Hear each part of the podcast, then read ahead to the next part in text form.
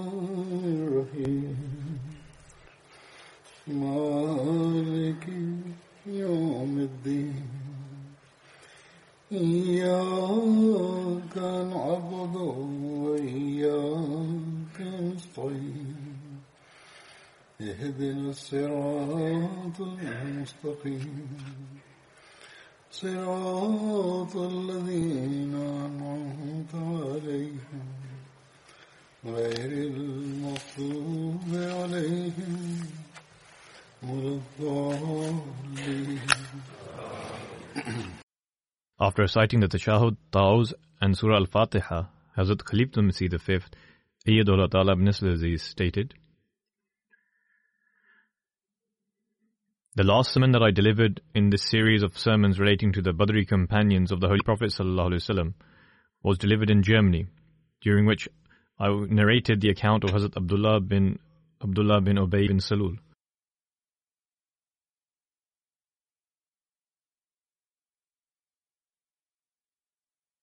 When I finished, I was speaking with regards to Abdullah bin Ubay bin Salul, the father of Hazrat Abdullah, in relation to the Battle of Uhud.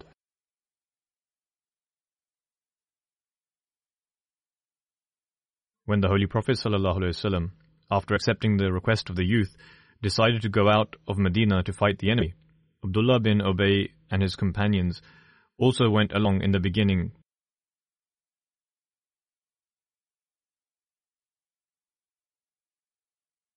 But after reaching the valley of Mount Uhud, he rebelled and returned to Medina with 300 of his followers, saying that Muhammad, the Messenger of Allah وسلم, did not listen to my advice of defending against the enemy while remaining in Medina.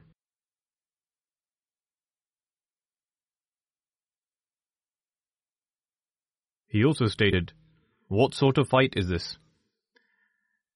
This is merely tantamount to killing ourselves.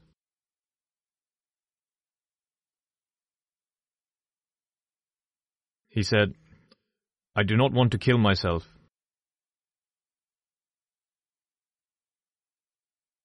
Nonetheless, there was hypocrisy in his heart from the beginning, and a hypocrite always displays cowardice. And this became evident on this occasion.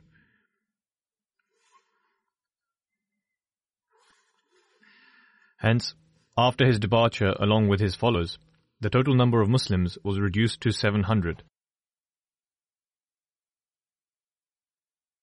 In spite of this, when the fighting began, the Muslims had the upper hand, and they were close to gaining victory. However, towards the end, due to not fully acting upon the commandment of the Holy Prophet ﷺ, and due to leaving the valley, the Muslims suffered a heavy loss.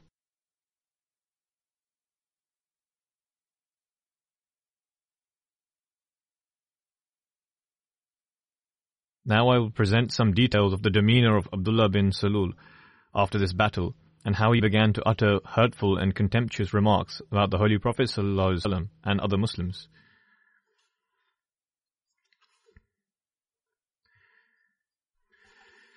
These details will also highlight the love Hazrat Abdullah had for Islam and the Holy Prophet ﷺ.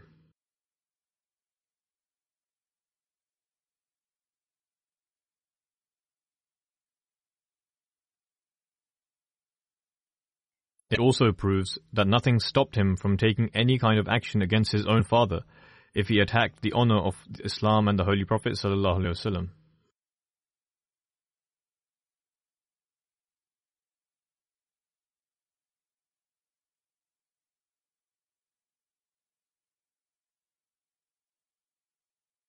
With regards to how he began to mock others, Hazrat Mirza Bashir Ahmad Sahib has written in Sir Khatam al-Nabiyyin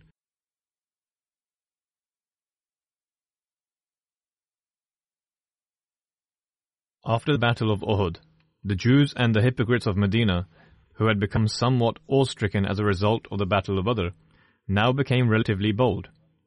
As a matter of fact, Abdullah bin Ubay and his supporters openly hurled mockery and taunt on this occasion.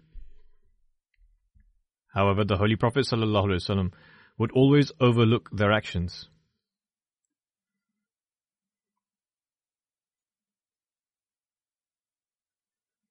Upon witnessing the kind treatment of the Holy Prophet instead of feeling ashamed for their actions, they increased in their brazenness and impudence.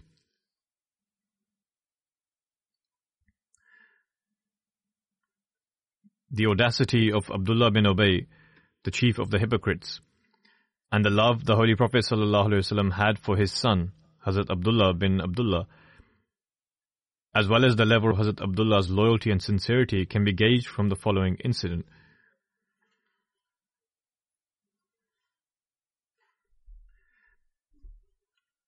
In the fifth year of Hijrah, whilst returning from the battle of Bani Mustaliq, the Holy Prophet ﷺ remained in Muraisi for a few days.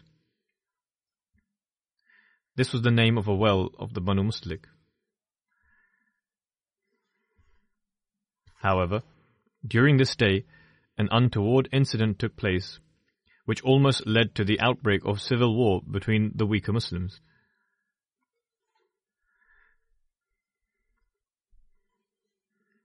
However, the wisdom and the magnetic influence of the Holy Prophet ﷺ saved the Muslims.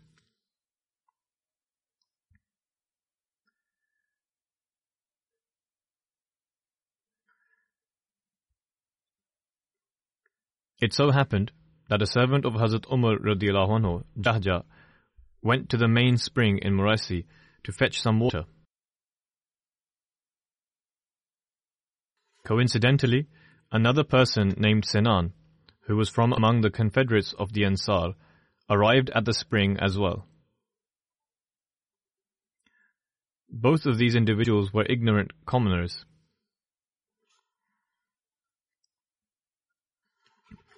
An altercation ensued between the two of them at the spring, and Jahja struck Sinan. That did it, and Sinan began to scream and shout, O people of the Ansar, come to my aid. I have been beaten and attacked.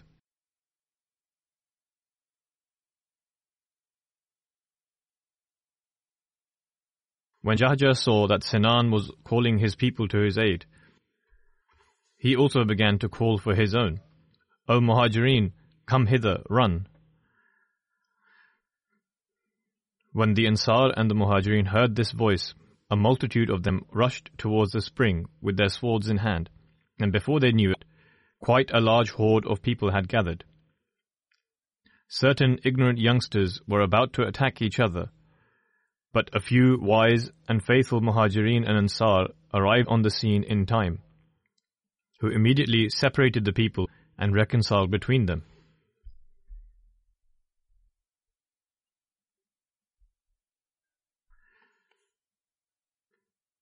When the Holy Prophet ﷺ received news of this, he stated that this was a manifestation of ignorant conduct and expressed his displeasure. In this way, the matter was settled.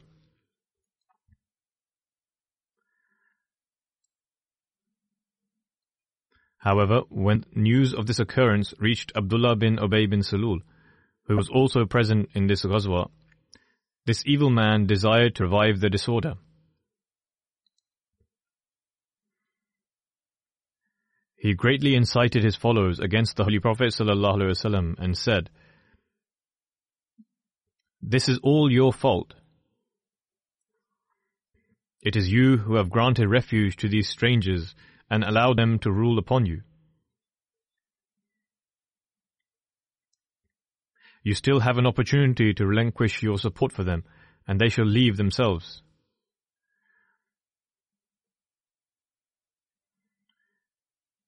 Eventually, this wretched man went so far as to say, لئن رجعنا إلى المدينة ليخرجن الأعز منها الأعذل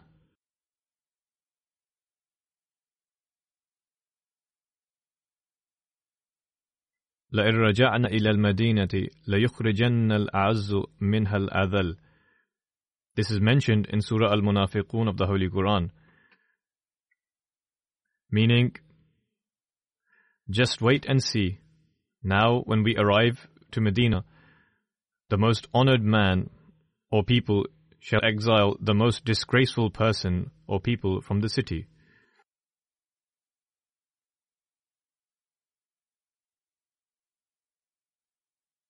At the time, a sincere young man from among the Muslims named Zayd bin Arqam was present. Upon hearing these words regarding the Holy Prophet ﷺ from the mouth of Abdullah, he became restless and conveyed news of this incident to the Holy Prophet ﷺ through his paternal uncle. Observe the level of loyalty and sincerity shown by even the children, and they would remain vigilant and they had an understanding of what was right and wrong. Nevertheless, at the time, he conveyed the message through his paternal uncle. At the time, Hazrat Umar was sitting in the company of the Holy Prophet ﷺ, and upon hearing these words, he became inflamed in anger and indignation. He submitted to the Holy Prophet ﷺ, saying, O Messenger of Allah, grant me permission, I shall behead this hypocritical and seditious man. The Holy Prophet ﷺ responded, Let it be, Umar. Would you like people to spread the news that Muhammad kills his own followers?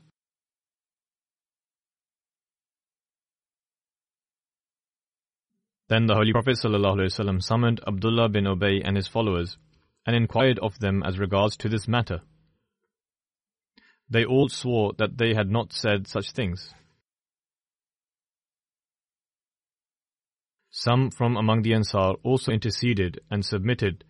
Perhaps Zayd bin Arqam may have been mistaken.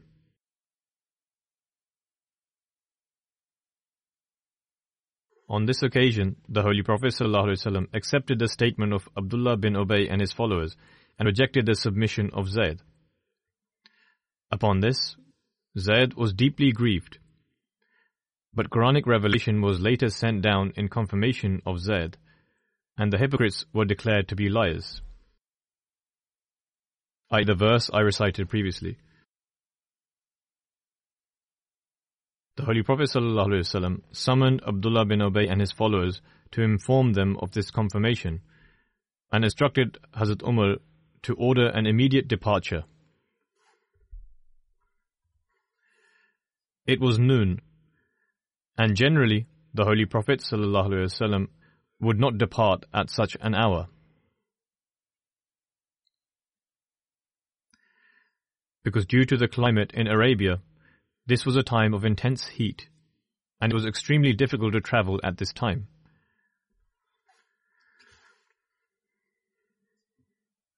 However, in light of the prevalent circumstances, the Holy Prophet ﷺ considered it best to depart at once. Therefore, according to his command, the Muslim army prepared to depart immediately. It was perhaps on this very occasion that Usaid bin Hudayr Ansari, who was a very renowned chieftain of the Aus tribe, presented himself before the Holy Prophet ﷺ and submitted, O Messenger of Allah, you do not normally march at this time of day. What has happened today? Why have we set off in the afternoon? The Holy Prophet ﷺ said, Usaid, have you not heard the words of Abdullah bin Ubay? He says that once we arrive to Medina, the most honored individual shall cast out the meanest. Usaid radiallahu anhu spontaneously said, Indeed, O Messenger of Allah, you may certainly throw out Abdullah from Medina. By God, it is you who are the most honorable and it is he who is the most disgraceful. Then Usaid went on to submit.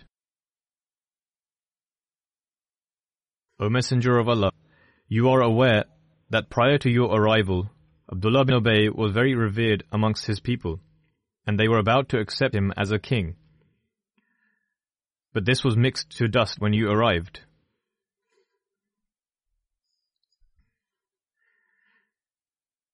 Due to this reason, his heart harbors jealousy towards you.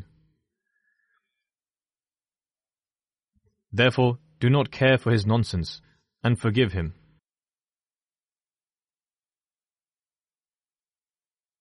After some time, the son of Abdullah bin Ubay, whose name was Habab, but the Holy Prophet ﷺ changed it to Abdullah, i.e., the companion who is being mentioned. And he was a very faithful companion, presented himself before the Holy Prophet ﷺ in a state of concern and said, O Messenger of Allah, I have heard that you intend to execute my father on account of his blasphemy and sedition. If this is your verdict, then permit me. I shall sever my father's head and place it before you. But I urge you not to command anyone else. I fear that a tinge of ignorance may flare up in my body at, at some time. I may cause harm to the executioner of my father and fall into hell despite longing for the pleasure of Allah. Meaning that although he desired nothing but the pleasure of Allah, yet he did not wish to enter hell owing to the killing of a Muslim. The Holy Prophet ﷺ calmed him and said, We have no such intention. Rather, in any case, we shall demonstrate compassion and benevolence towards your father. However, Abdullah bin Abdullah bin Ubay was so incensed against his father that when the Muslim army set back for Medina, Abdullah anhu stood before his father and blocked his passage, saying, By God, I shall not permit you to return until you confess with your own tongue that the Holy Prophet ﷺ is most honored and you are the most disgraced. Abdullah pressed his father to such an extent that finally he was compelled to say these words, upon which Abdullah left him free to proceed. Ibn Sa'd has mentioned this incident in the following words that when the Holy Prophet ﷺ instructed the companions to set out, the son of Abdullah bin Ubay, Hazrat Abdullah, blocked the path of his father. He dismounted from his camel and said to his father, until you declare that you are the most wretched and that Muhammad wasallam is the most honorable, I will not leave you alone. When the Holy Prophet wasallam passed by, he said, Leave him. The Holy Prophet wasallam saw this and said, Leave him. I swear by my life, we will most certainly treat him kindly for as long as he lives among us. This is written in At-Tabaqat al-Kubra. Apart from this, it is also mentioned that Hazrat Abdullah's father, Abdullah bin Ubay, said, لَيُخْرِجَنَّ الْعَزُّ مِنْهَا الْأَذَلُ That is, the most honorable individual or party will expel the most wretched individual or party from the city. Upon this, Hazrat Abdullah said to the Holy Prophet O Prophet of Allah, he is the wretched one, and you are the honorable one. The son said this about his father. Then, the great calumny which was raised by the hypocrites was in relation to the incident of Ifk. The main instigator of which was Abdullah bin Ubay bin Salul.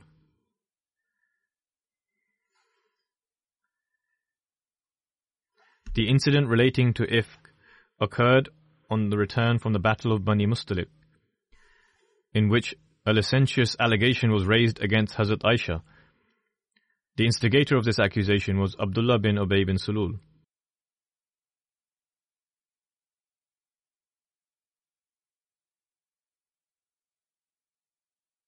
I have already presented the details regarding the incident of Ifk in a sermon towards the end of last year.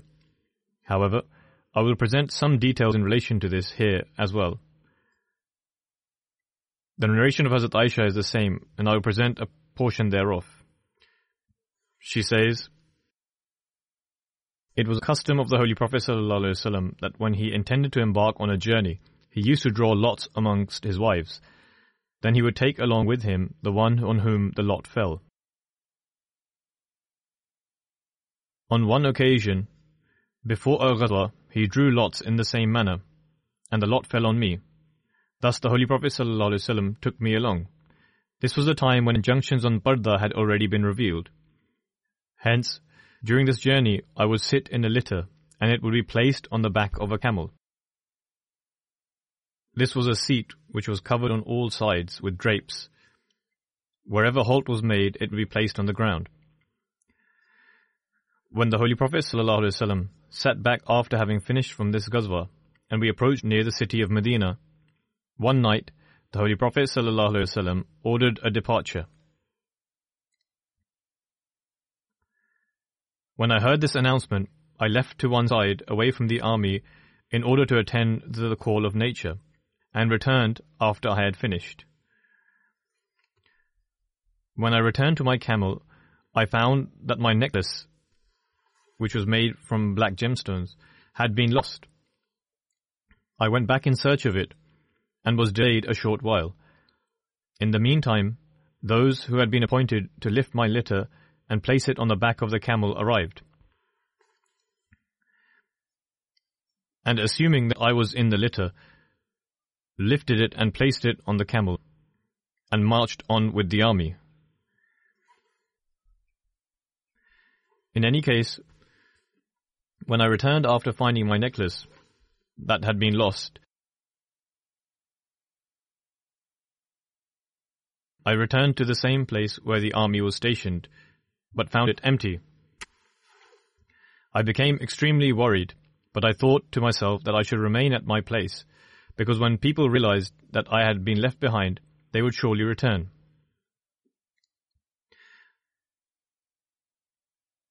But I thought to myself that I should remain at my place because when people realized that I had been left behind, they would surely return. Therefore I sat on my spot and was soon overcome by sleep.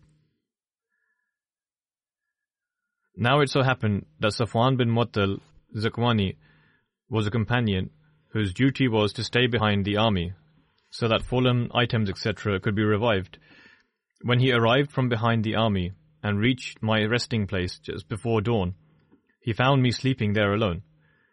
Since he had already seen me prior to the revelation of the injunctions relevant to Parda, he recognized me immediately and said, Inna lillah.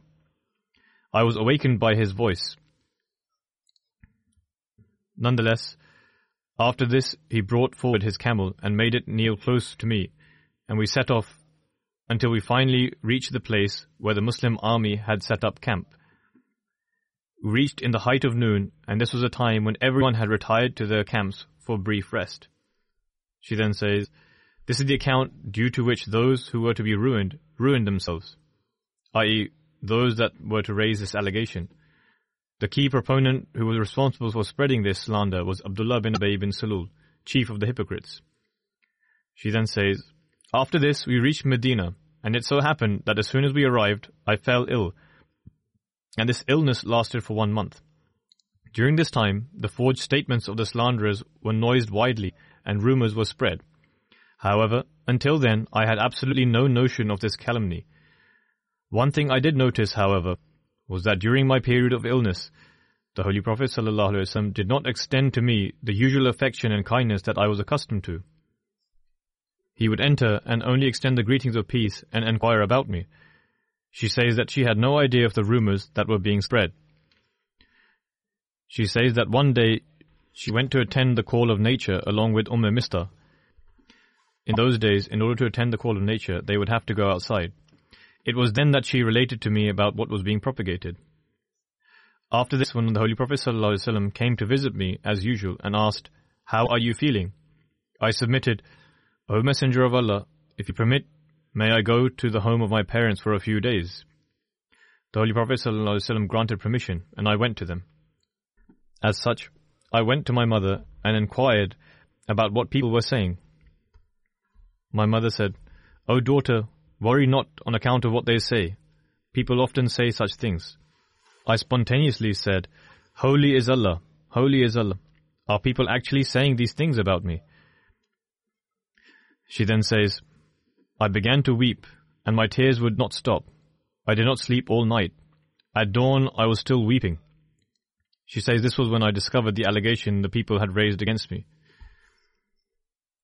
Thus the slander continued, and the Holy Prophet ﷺ sought advice from some of his companions.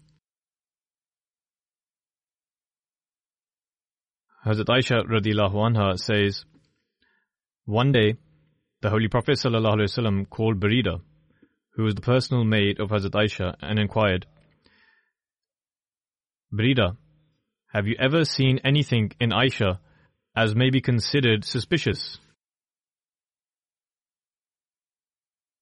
Barira responded, I have seen no such thing.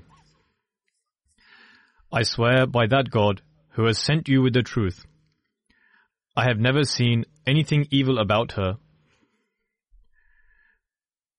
i.e., the biggest shortcoming she witnessed in her was that except that on account of her young age, she is a bit careless.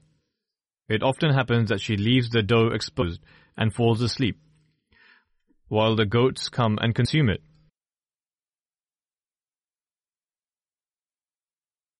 It is only carelessness and nothing more, or that you would often feel sleepy. Upon hearing this, the Holy Prophet ﷺ addressed his companions on the same day and informed them about the conduct of Abdullah bin Ubay bin Salul. The Holy Prophet ﷺ said, Is there anyone from among you who can put an end to this? I have been given great grief with respect to my family on account of him. By God, I know nothing of my wife except piety and goodness. Moreover, I also consider the man who has been mentioned in this connection to be pious, i.e., the other companion who is accused. He has never come to my house in my absence and he always came when I was present. Hazrat Aisha further narrates One day, the Holy Prophet ﷺ addressed me directly regarding this matter, upon which I replied, By God, I am aware that certain things which people have rumored about me have reached you, i.e., the rumors that people are leveling against me. Hence, if I advocate my innocence, and God Almighty knows that I am indeed innocent, you shall doubt me. But if I accept myself as being guilty, despite my being innocent, you shall believe me. Since the rumors had become so widespread, most people had become convinced, and even some of the companions were saying words to this effect. She then says, by God, I find myself in the situation of the father of Joseph, who said, فَصَبْرٌ جَمِيلٌ وَاللَّهُ الْمُسْتَعَانُ عَلَى مَا تَصِفُونَ That is to say, patience is better for me, and it is Allah alone whose help I seek against what people assert. This is mentioned in Surah Yusuf. She says, after this she moved to one side, and was hopeful that God Almighty would provide proof of my innocence i.e., that God Almighty would certainly inform the Holy Prophet ﷺ of my innocence in this matter. Hazrat Aisha radiallahu anha then says, However, by God, shortly after the aforementioned incident took place, the Holy Prophet ﷺ had not left this sitting, nor had any other person of the household left. Hazrat Abu Bakr and the mother of Hazrat Aisha anha was also present,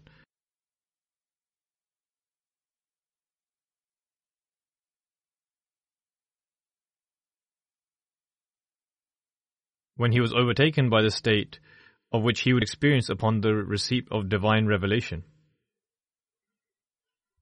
I.e., his body would be overcome with sweat. She then says, After some time this state left. The Holy Prophet ﷺ smiled and looked towards me, saying, O Aisha, God has affirmed your innocence. At this, my mother spontaneously said, O Aisha, get up. Thank the Messenger of Allah. I said, Why should I thank the Holy Prophet ﷺ? I am thankful to my Lord alone. God Almighty had revealed the following. إن الذين جاءوا بالإفك عصبة منكم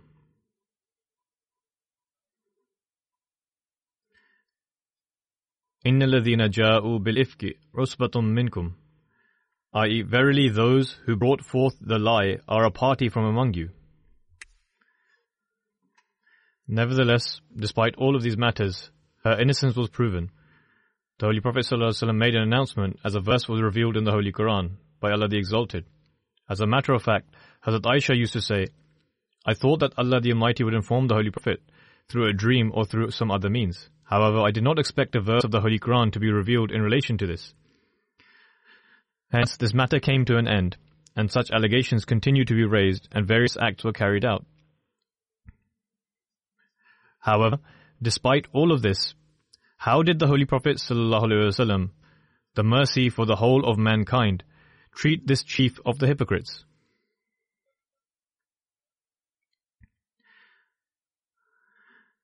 When the father of Hazrat Abdullah, i.e. Abdullah bin Ubay, passed away, Hazrat Abdullah requested the Holy Prophet ﷺ to lead his funeral prayer.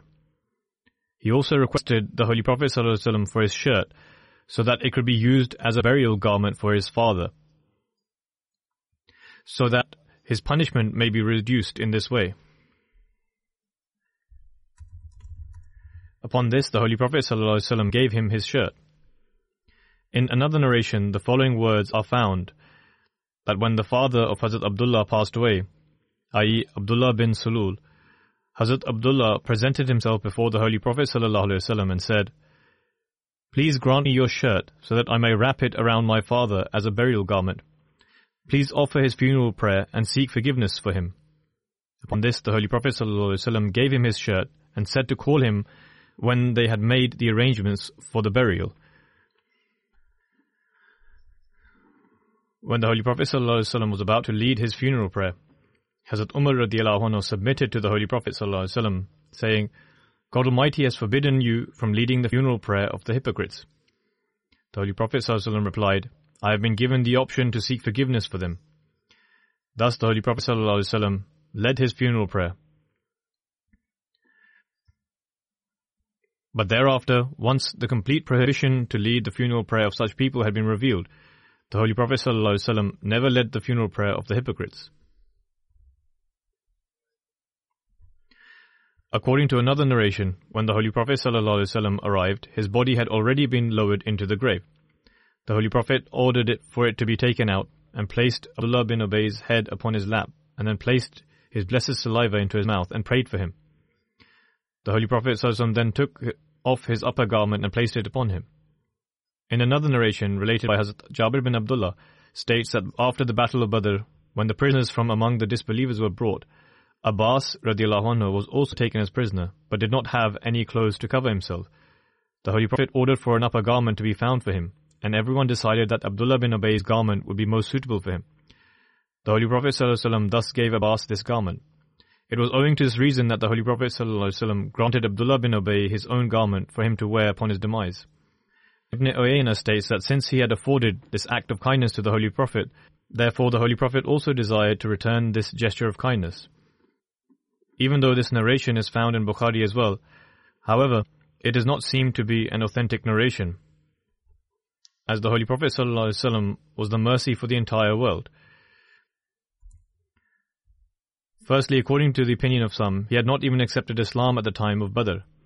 Moreover, the Holy Prophet ﷺ was a mercy for the entire world and has conferred upon him countless acts of kindness.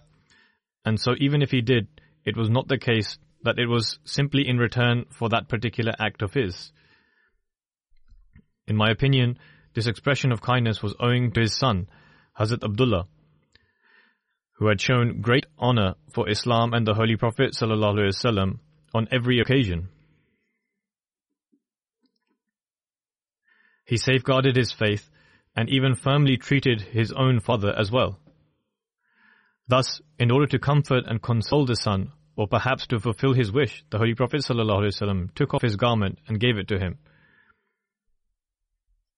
Hazrat Umar bin Khattab relates When Abdullah bin Ubay bin Salul died, the Holy Prophet ﷺ was requested to offer his funeral prayer.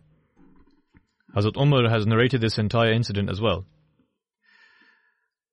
When the Holy Prophet ﷺ was about to stand for the prayer, I quickly went before him and said, O Prophet of Allah, are you about to lead the funeral prayer of Ibn Ubay?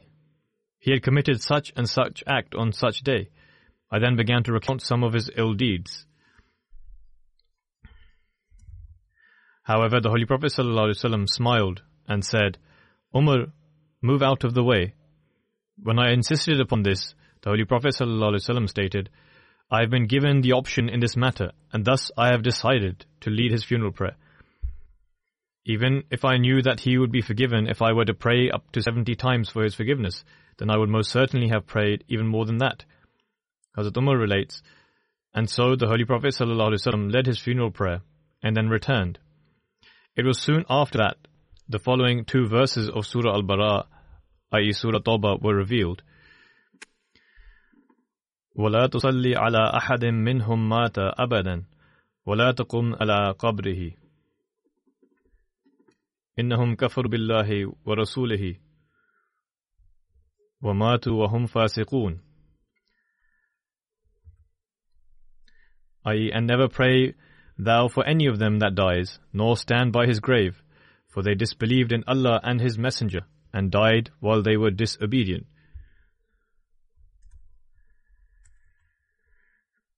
Hazrat Umar anhu then states, Thereafter I was shocked as to how I had the courage that day to stand before the Holy Prophet ﷺ and to speak to him in such a manner, because Allah and His Messenger knows best. This particular incident in relation to the account of Hazrat Abdullah ends here, and I will continue the accounts of the rest of the companions in the coming sermons. I shall now mention some details regarding some deceased members, and after the Friday prayers will also offer their funeral prayers in absentia.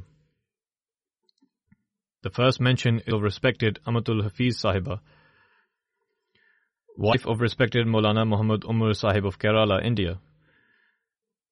She passed away on 20th of October at the age of 72. Inna lillahi wa inna ilayhi raji'un. Amatul Hafiz Sahiba was born in 1947 in Kerala. Ahmadiyyat entered the family of the deceased through her maternal great-grandfather, who was among the pioneer Ahmadis of Kerala. The deceased had the opportunity to serve as Secretary Mal in Chennai and as Sadr Lajna of, in Kerala for a long time.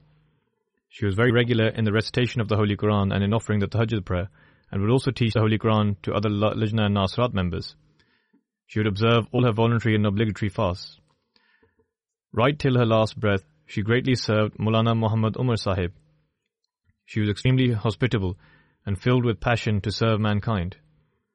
She was an extremely pious lady and had a bond of great love with Khilafat. Whichever mission house they were appointed to, she would serve the guests with great sincerity. Prior to her demise, she suffered three heart attacks.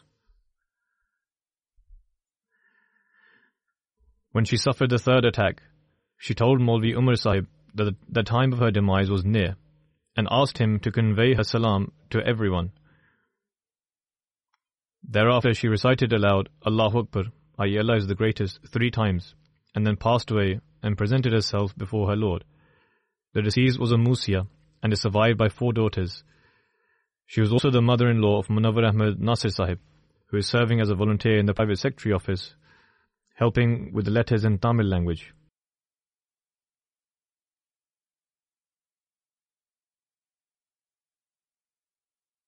Respected Maulvi Muhammad Umar Sahib writes,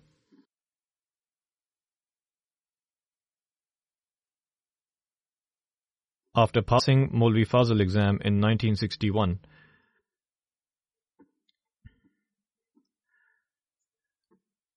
I was first appointed to serve as a teacher in Madrasatul Ahmadiyya. And then appointed to Hyderabad, where a particular incident also took place. In 1967, owing to extremely heavy rain in Hyderabad, a large section of the Jubilee Hall building had been destroyed. The first floor of the building was for the prayer hall, the second floor was for Lajna Imaillah, and the mission house was on the third floor. Most of the building collapsed owing to the rain. He says, At the time, I was not present there. And when I arrived at the mission house in the afternoon, I was left shocked to see the entire building had fallen, except for a small corner of the building. My wife, who was holding our three month old daughter, was stood on the third floor without any support. At the time, it seemed that it was virtually impossible for my wife and child to survive. He says there was a large drop where she was standing, and it was difficult for her to jump down, and there seemed to be no means for her to escape.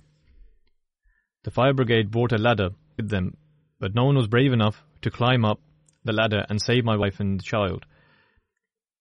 However, one of the firemen, who was quite aged, said that even if he had to risk his life to try and save the mother and child, he would do so. The elderly fireman then climbed the ladder and first rescued the child and brought her down and then rescued the mother. Thus, in this way, they were both miraculously saved.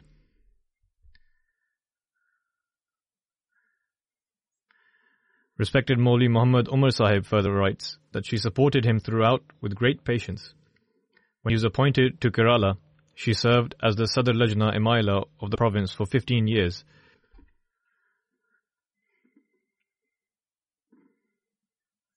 and rendered this service in an excellent manner. From 2007 to 2014, she stayed in Qadian while her husband was serving as Nazir Islah Rashad. During this time, she would visit Bet Dua every day and pray for long periods.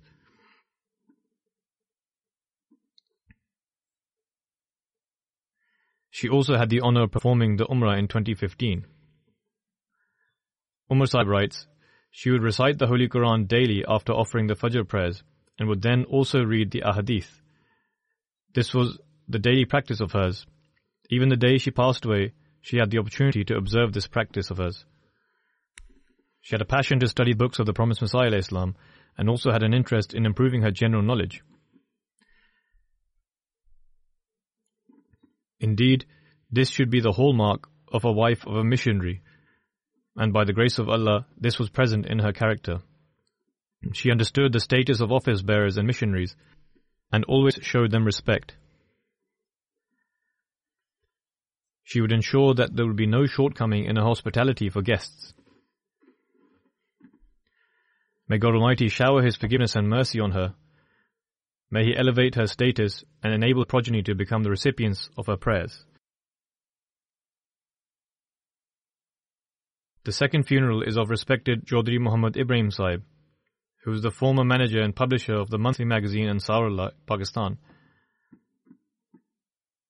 He passed away on 16th of October at the age of 83. To Allah we belong and to Him shall we return. In 1957, he was appointed as Secretary Ansarullah of Pakistan in Rabwa. In 1960, when the monthly Ansarullah magazine was initiated, the deceased was appointed as the manager and publisher, and he continued to serve in this role with great dedication until 2004. As part of Ansarullah Pakistan, he had the opportunity to serve as Office Superintendent, Naib Qaid Umumi, Secretary for Sadr Majlis, in 2003, he was wanted by police in connection with a false case. However, with my permission, he came to the UK and settled here. He even had the chance to serve in Majlis Ansarullah here for approximately eight or nine years and was a member of the National Majlis Amla. The deceased was Musi. He travelled to Rabwa prior to his demise. He was suffering from an illness and passed away in Rabwa. He is survived by one daughter five sons, and several grandchildren. May God Almighty shower His forgiveness and mercy on him. May God Almighty enable his children and future offspring to continue his virtuous endeavors and also enable them to remain attached to the Jamaat and Khilafat.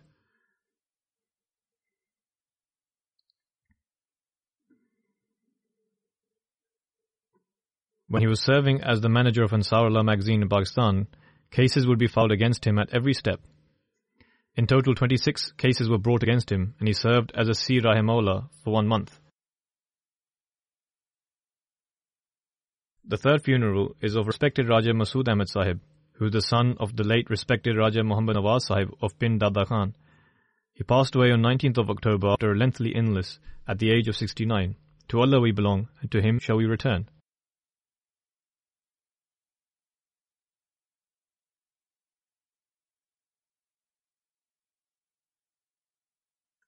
Ahmadiyyat was introduced in his family through his father, who had close ties with Raja Muhammad Ali Sahib, Nazir Baitul Mal, between 1943 and 44. He brought them to Qadian to attend the Jalsa Salana, and his father performed the Bai'at at the Jalsa.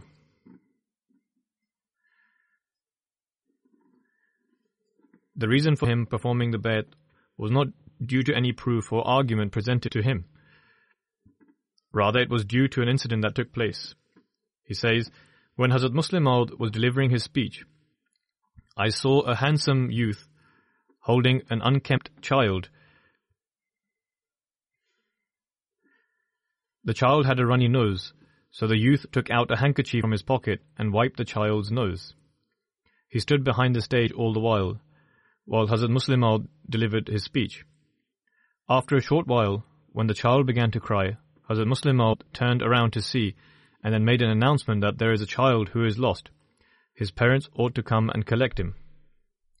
He further says, I inquired as to who was the youth that was stood in immaculate attire with an unkempt child in his hand. He informed me that this was Hazrat Mirza Nasir Ahmed Sahib, the eldest son of Hazrat Khalifah Masih II radiallahu anhu.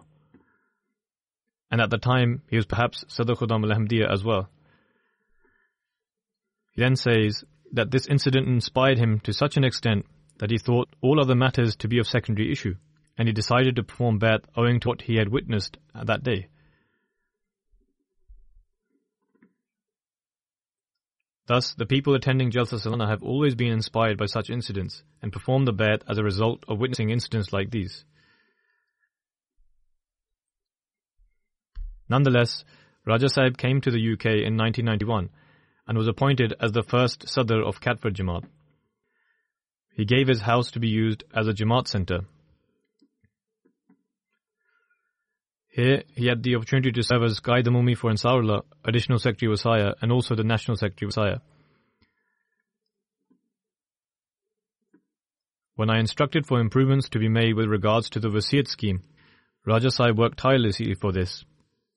And by the grace of Allah, he worked to improve the system for the Musian. He had a deep bond with Khilafat and would always show respect to the office bearers of the Jamaat. He was regular in offering his Tahajjud prayers and would pay his Chanda open heartedly. He would offer Sadqa, look after the poor and needy, and was very friendly. By the grace of Allah, he was a Musi. Aside from his wife, he is survived by one daughter and two sons.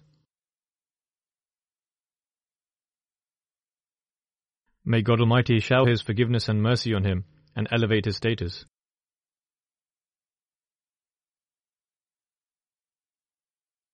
We studied in the same college, but we were in different classes as our subjects were different.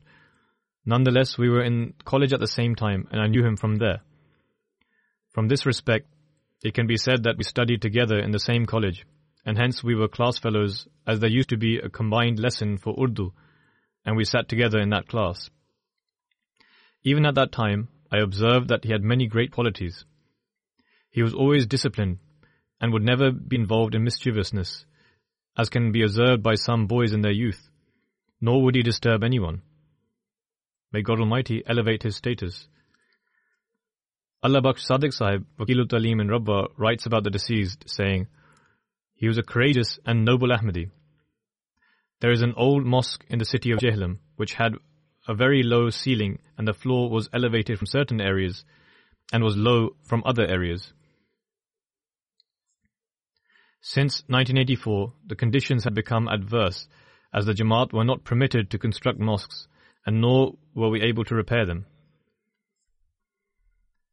However, Raja Sahib took on the responsibility for works on the mosque with great courage And after seeking guidance from Amir Sahib, he very intelligently ensured the works were carried out and completed. Without disrupting the walls that were adjacent to the road, he ensured that the pillars of the hall were built according to the designs, and very wisely constructed the roof of the mosque. For this, he sacrificed his time as well as offering financial sacrifice and encouraged others to contribute as well. In this manner, the mosque was renovated completely, and by placing the lintel, the walls of the rooms were later removed. Now, by the grace of Allah, there is a hall upstairs and downstairs. The fourth funeral is of respected Salia Anwar Abru Sahiba, who was the wife of the late Anwar Ali Abru Sahib of Sindh. She also passed away on 1st of October. To Allah we belong, and to Him shall we return. She was a brave and courageous person who fulfilled the rights due to God Almighty and the rights of His creation. From an early age, she was regular in offering her prayers and chanda and would fast regularly. She had a true bond with Khilafat.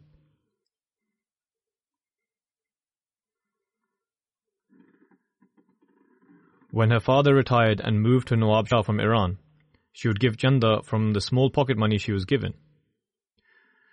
Once, an office bearer from the centre went to Nawab Shah and said in front of the entire Lajna members that the most chanda received from Nawab Shah in Lajna was given by this young girl, i.e., this deceased. This incident was prior to her marriage.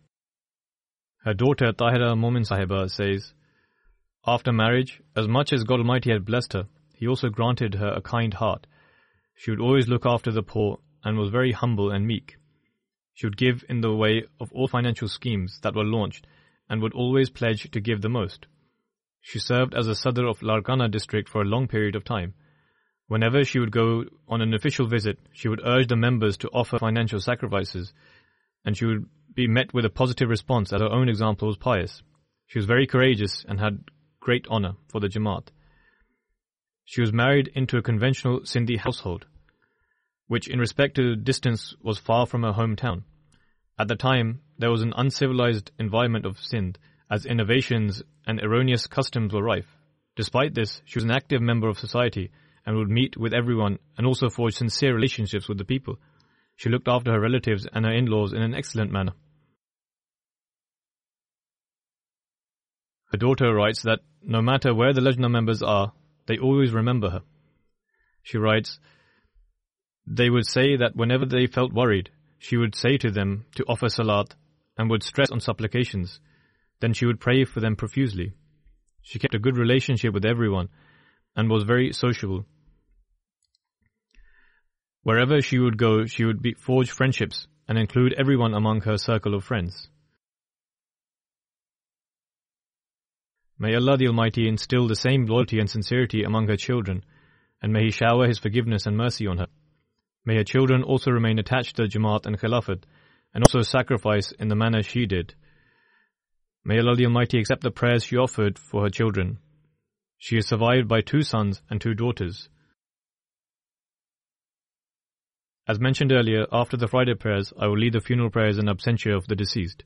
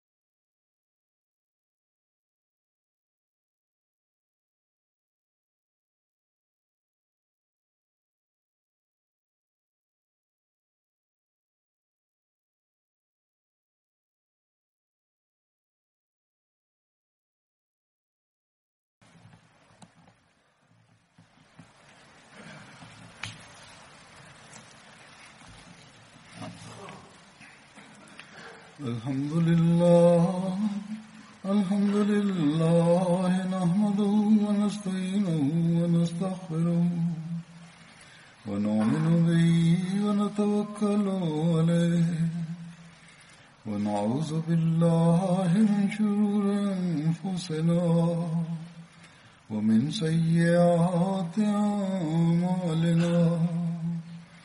من يهده الله فلا مضل له ومن يضلل فلا هادي له. ونشهد أن لا إله إلا الله. ونشهد أن محمدا عبده ورسوله. عباد الله رحمكم الله. إن الله يأمر بالعدل واللسان وإيتاء ذي القربى وينهى عن الفحشاء والمنكر والبغي يعظكم لعلكم تذكرون اذكروا الله يذكركم وادعوه يستجب لكم ولذكر الله أكبر.